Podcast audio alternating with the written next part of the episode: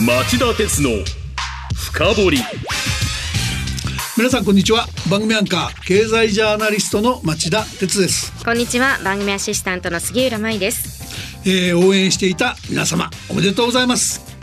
えー現地時間の火曜日野球の WBC ワールドベースボールクラシックの決勝戦がアメリカフロリダ州で行われ、えー日本が3対2でアメリカを破り3大会12年ぶり3回目の優勝を果たしました過去最多の20の国と地域が本戦に出場した今回の WBC15 日間の熱戦を振り返ると侍ジャパンは日本で行われた1次ラウンドから全勝での優勝でした。決勝戦では初回から DH 指名打者で出場した大谷翔平選手がスライディングで泥だらけになったユニフォームで9回に登板し最後はメジャーリーグのチームメイトであるトラウト選手をスライダーで空振りの三振を奪って勝利をもたらした姿印象的でしたね。そうだね。大谷選手は今大会の MVP 最優秀選手にも選ばれ現地アメリカメディアも大谷選手の活躍を称える報道が目立ちましたなんと都内のスポーツ品店では活躍した選手のグッズなどが売り切れる人気になってるそうですよ、過去の大会のデータなどをもとに関西大学の宮本勝弘名誉教授が日本の優勝に伴う国内の経済効果を試算したところ東京ドームの観戦チケット収入やスポーツバーの売り上げなど合計がおよそ600億円に達したという報道もあります。まあ、みんなが元気が出る素晴らしい話だと思いますが、サッカーファンの僕としてはいつかサッカーのワールドカップで日本が優勝する日が来るといいなとも思います。それも見たいですね。スポーツ選手の皆さん頑張ってくださいそれではこの後今日もカウントダウンと深掘り今週これだけはテイクノートしていただきたい政治外交経済などのニュースを僕が厳選して分かりやすくお伝えします。町田鉄の深掘り。この番組は NTT グループ三菱商事ジェラの提供でお送りします。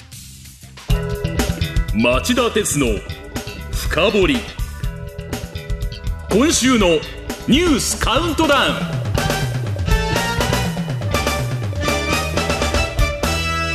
はい、えー番組前半はニュースカウントダウン。まず番外のニュースからお伝えします。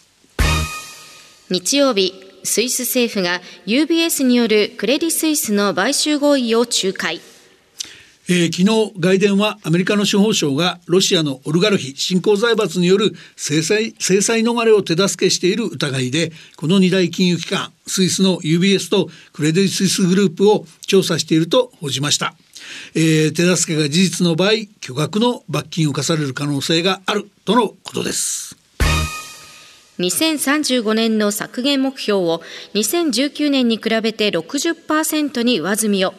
月曜日 ICPP 国連の政府間パネルが温暖化ガス削減対策の加速を求める。気候変動対策の話は先週のニュース深掘りでも取り上げましたが今一度エネルギー政策の、えー抜本的な見直しが日本は必要になってるんだと申し上げておきます。歴史問題で日本はすでに数十回にわたり謝罪している火曜日の韓国の閣議でユン大統領が日本の立場を代弁し反日勢力を牽制。それではニュースカウントダウン今週5位のニュースをご紹介しましょう。水曜日国土交通省が土地の工事価格を発表。2年連続の上昇に。上昇率は全国平均で1.6%と去年の0.6%から1ポイントプラス新型コロナショック前の2020年の1.4%も上回りリーマンショック前の2008年に迫る水準となりました。コロナショックの影響って出てるんですよね、住宅地を見るとテレワークの浸透があって比較的交通の便が良い郊外の地価上昇が目立つんです。例えば東京圏では千葉県木更津市の JR 袖ヶ浦駅からおよそ2キロの地点の上昇率がなんと20.9%となり、えー東京圏1位になりました、その一方でまだ地方の動きは鈍いんですよね。商業地ではおよそ半数の23件。住宅地では22件がそれぞれ依然としてマイナスにとどまっています。次に行きましょう。4位のニュースはこれです京都市が進める空き家への課税が2026年度にも実現へ。京都市が進める非居住住宅利活用促進税は利用されていない空き家や別荘などを減らすために所有者に税金を課すという税で自治体が条例で新しい税を作ることのできる法定外税の仕組みに沿ったものです。この法定外税、実際の導入には総務大臣の同意が必要となりますが、総務大臣にその是非を意見する地方財政審議会がこのほど導入を了承したということです。はい、一方や空き家ですけども人口減少時代になって都市や地域でいろんな問題が噴出してるんですが空き家もそのうちの一つで今回の取り組みが問題解消に役立つかどうか注目されています。では次に進みましょう。3位のニュースはこれです。水曜日アメリカの FRB 連邦準備理事会が9会合連続の利上げを決定。相次ぐ銀行の破綻を受け一旦政策金利を据え置くとの見方もありましたが激しいインフレの抑制を優先した形となりました。金融不安の沈静化に取り組みながら同時に銀行収益を圧迫する金融引き締めを続けるという難しい局面に入ります。はい、えー、今回の利上げには、えー、金融危機が起きやすい環境が温存されてしまうリスクがあります。そこでこのニュースは後半の深掘りのコーナーでじっくり検証することにしてここは先を急ぎましょう。2位のニュースはこれです。月曜から3日間中国の習近平国家主席が参戦後最初の外遊でロシアを訪問。習主席はロシアのウクライナ侵攻をめぐっては従来通り責任のある対話が最良の道と強調し仲裁役としての姿勢をアピールしましたが引き続きロシア軍の撤退には触れていません。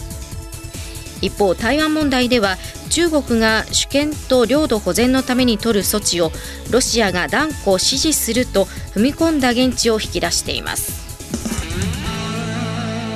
あの習主席のロシア訪問に関連してなんですが、はい、アメリカの NSC 国家安全保障会議のカービー戦略広報調整官はパートナーシップ組織で出資比率などが少なくて相対的に立場の弱い人のことを指すジュニアパートナーっていう言葉を使って、えー、ロシアが、えー、中国のジュニアパートナー、まあ、従属国家みたいになりつつあると示唆しました、はい、まあ、実際のところ今回習主席とプーチン大統領が合意した共同声明を見ると、えー、ロシアがジュニアパートナー的というか中国側の主張がより強く反映されたなって読める部分は少なくありません、典型的なのが台湾問題に関する記述でロシアがウクライナの、えーウクライナに侵攻する直前の去年2月に北京で行われた行われた両首脳の会談の際の共同声明ではロシアが一つの中国の原則を支持するとしていただけだったんですが今回は中国が主権と領土保全のために取る措置をロシアが断固支持すると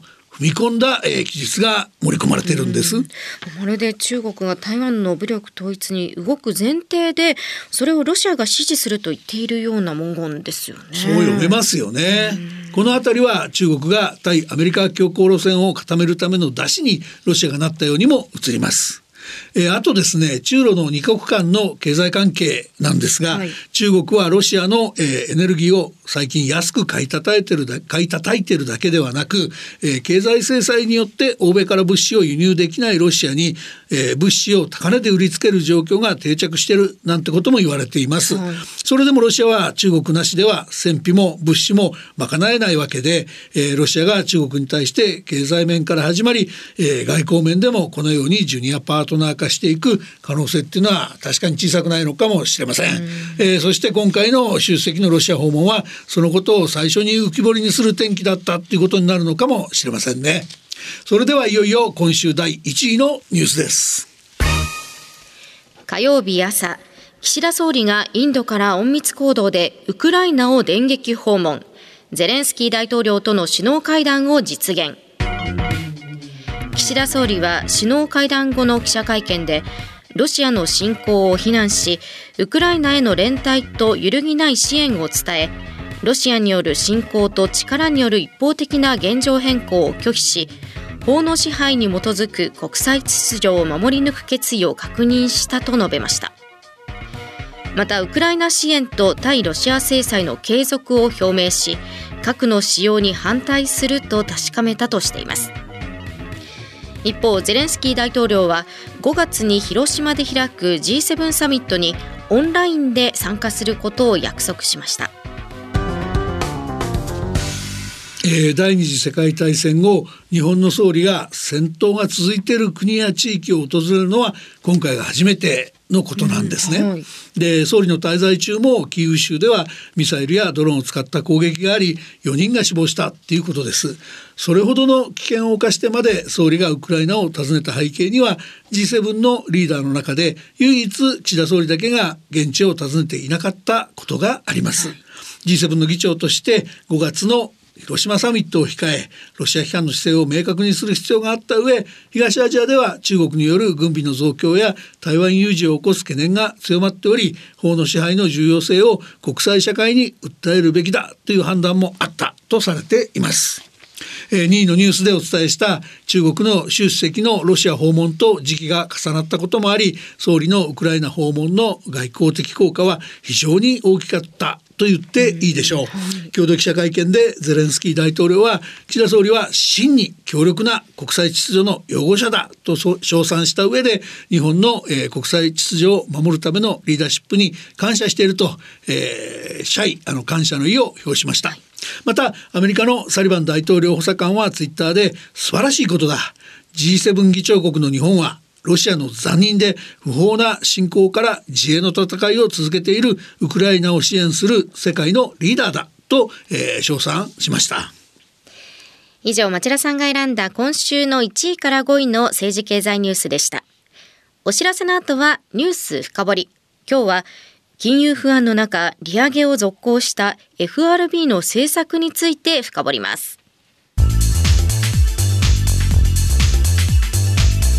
町田鉄の深掘り。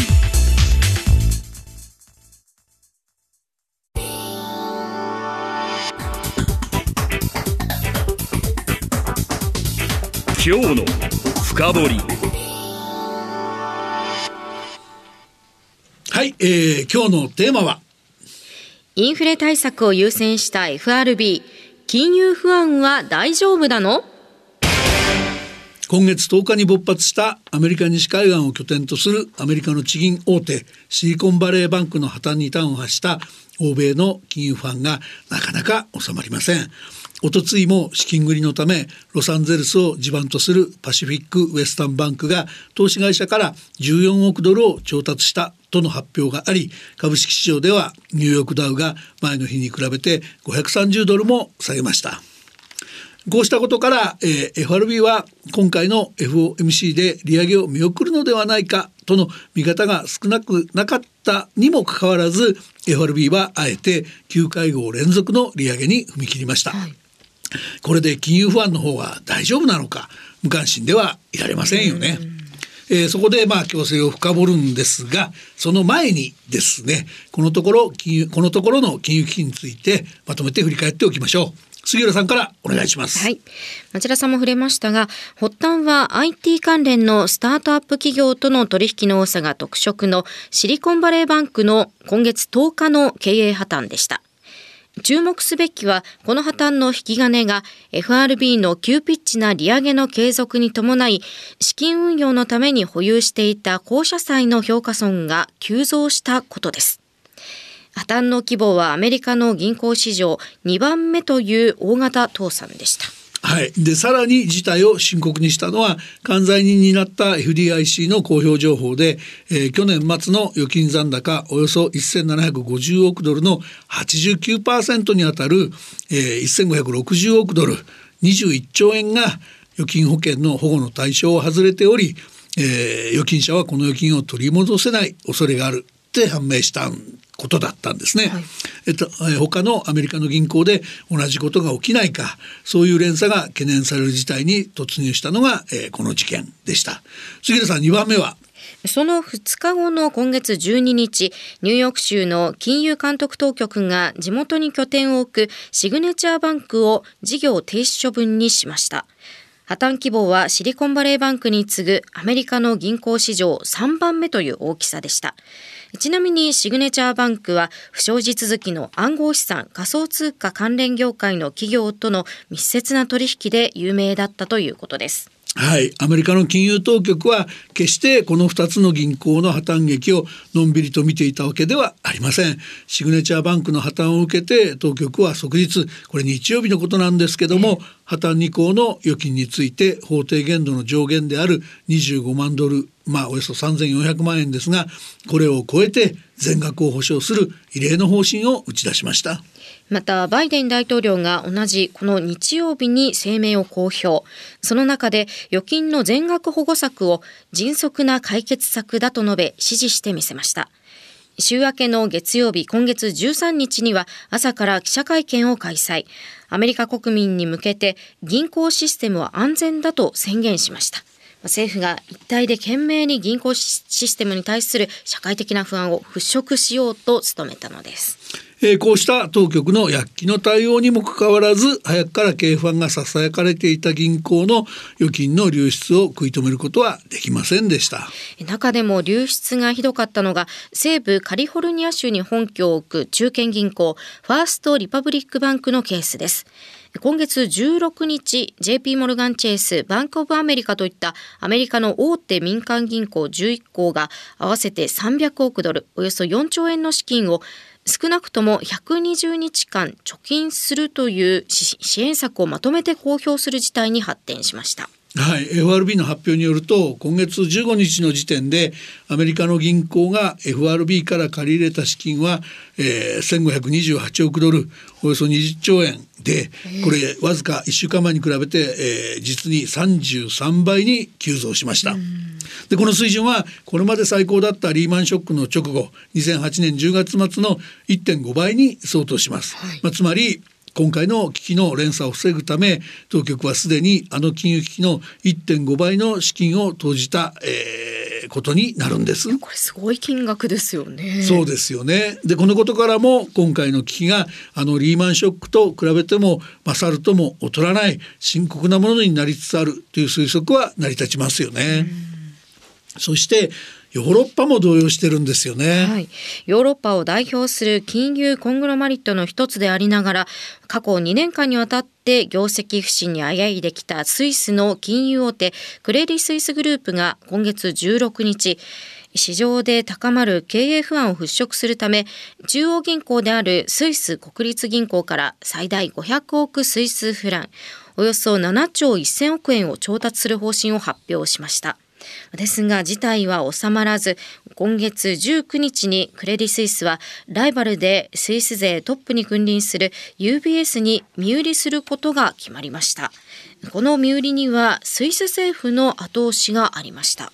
またこの発表の直後 FRB や日銀など日米欧の6つの中央銀行は強調して市場にドルの供給を強化すると発表しました、えー、これは金融機関がドルの資金繰りに給することがないようにする配慮となってますがそれでもまだ金融不安は収まってないんですよね。さあお知らせの後はこのような金融不安の中それでも FRB が利上げにこだわった意図や影響を町田さんに深掘ってもらいます。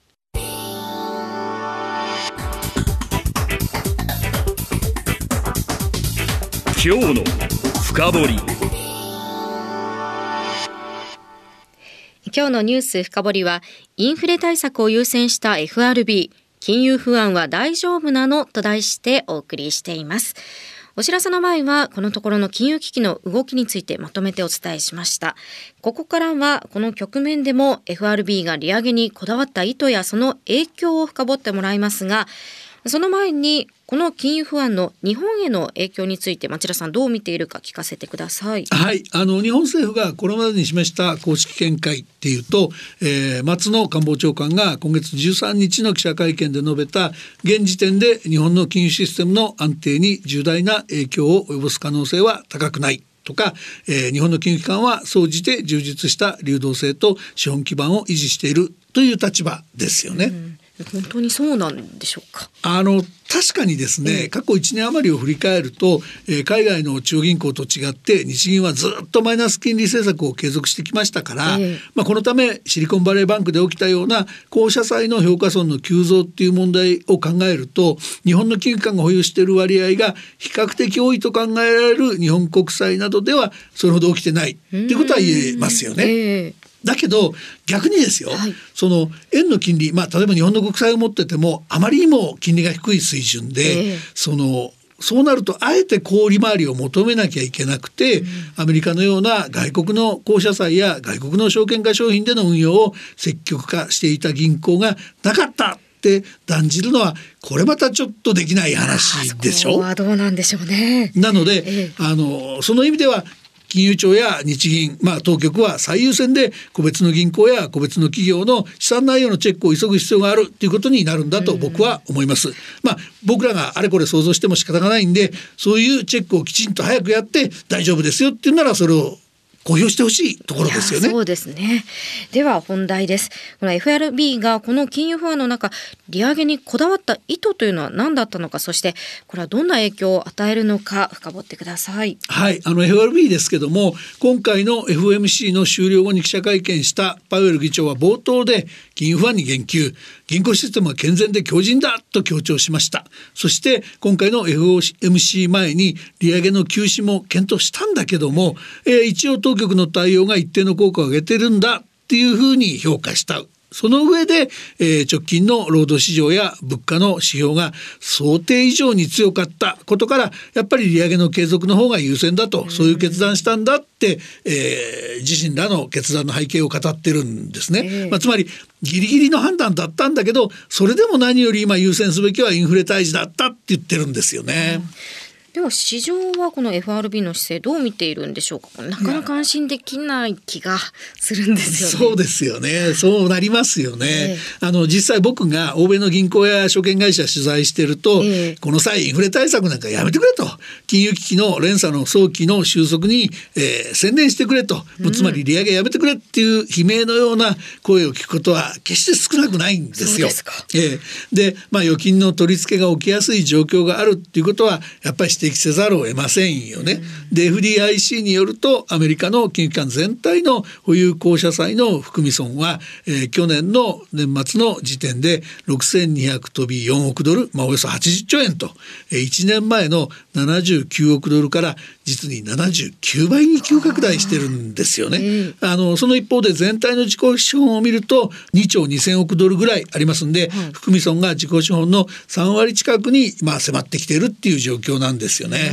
まあ、預金者としてみれば気が気ではないですよね。ですよね。で、まああの各国の中央銀行振り返ってみますとね最初に対応を占う試金石だった今月16日先週木曜日の会合で ECB ヨーロッパ中央銀行は従来の引き締め方針を踏襲して0.5%の大幅利上げを断行しましたよね。で、えー、今回 FRB も従来通りの利上げ方針を貫いたそして、えー、昨日はスイス国立銀行が2会合連続の政策金利引き上げをイングランド銀行が11会合連続の引き上げをそして、えー、ノルウェー銀行が0.25%の政策金利引き上げをそれぞれ決めて発表したんですよね。まさに利上げラッシュということですか。そうなんですよね。えー、まあこう見てくるとやっぱり中央銀行っていうのは生まれながらにしてインフレファイターなんだなと強く感じる、うん、感じざるを得ませんよね。まあ教科書的にもね景気後退とインフレが併存する極めてまずい状態。このスタグフレーションに陥ったような時も通常中央銀行としてはまずインフレ退治をやってそれでインフレが沈静沈静化してから景気立て直しを図るもんだとされてきたんですけどまあそうしたセオリー通りの展開が今我々の目の前で繰り広げられてるって感じですよね。なので先行きも当面このインフレの収束が確認されるまで金融政策の正常化の手綱が緩められることはないんじゃないでしょうか。でそうした利上げの副作用として銀行システムの問題が起きればこれはその都度対症療法で臨むとこういうことが続く可能性が大きいと僕は見ています。まあ、逆に言えばインフレリスクが完全に沈静化するまでは金融不安が繰り返されるとそういうリスクを覚悟する必要があるのかもしれません、まあ、今回の FOMC はそのことを如実に浮き彫り浮き彫りにしたのではないかと僕は思います。以上今日のニュース深掘りでした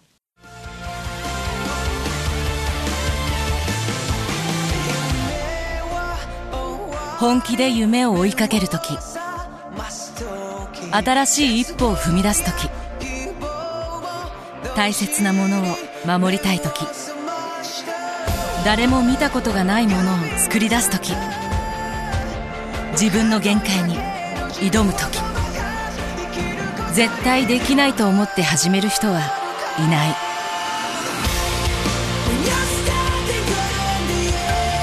絶対なんて誰が決めた？CO2 が出ない日を作る。ジェラはゼロエミッション火力と再生可能エネルギーで2050年 CO2 排出ゼロに挑戦します。発電の常識を変えてみせる。JERA 町田鉄の深掘りこの番組は NTT グループ三菱商事ジェラの提供でお送りしました。えー、カウントダウンではお伝えできませんでしたが昨日スロバキアのナジ国防省がウクライナに対し旧ソビエト製の戦闘機ミグ29を、えー、4機引き渡したと明らかにしました。ウクライナ陸軍は東部ドネツク州の要衝バフムトをめぐる戦いでロシア軍が息切れしていると近く反攻に転じる考えを示しています。番組としては引き続き戦況も注意深く伝えていこうと思っています。それでは来週金曜午後4時に再びお耳にかかりましょう。さよなら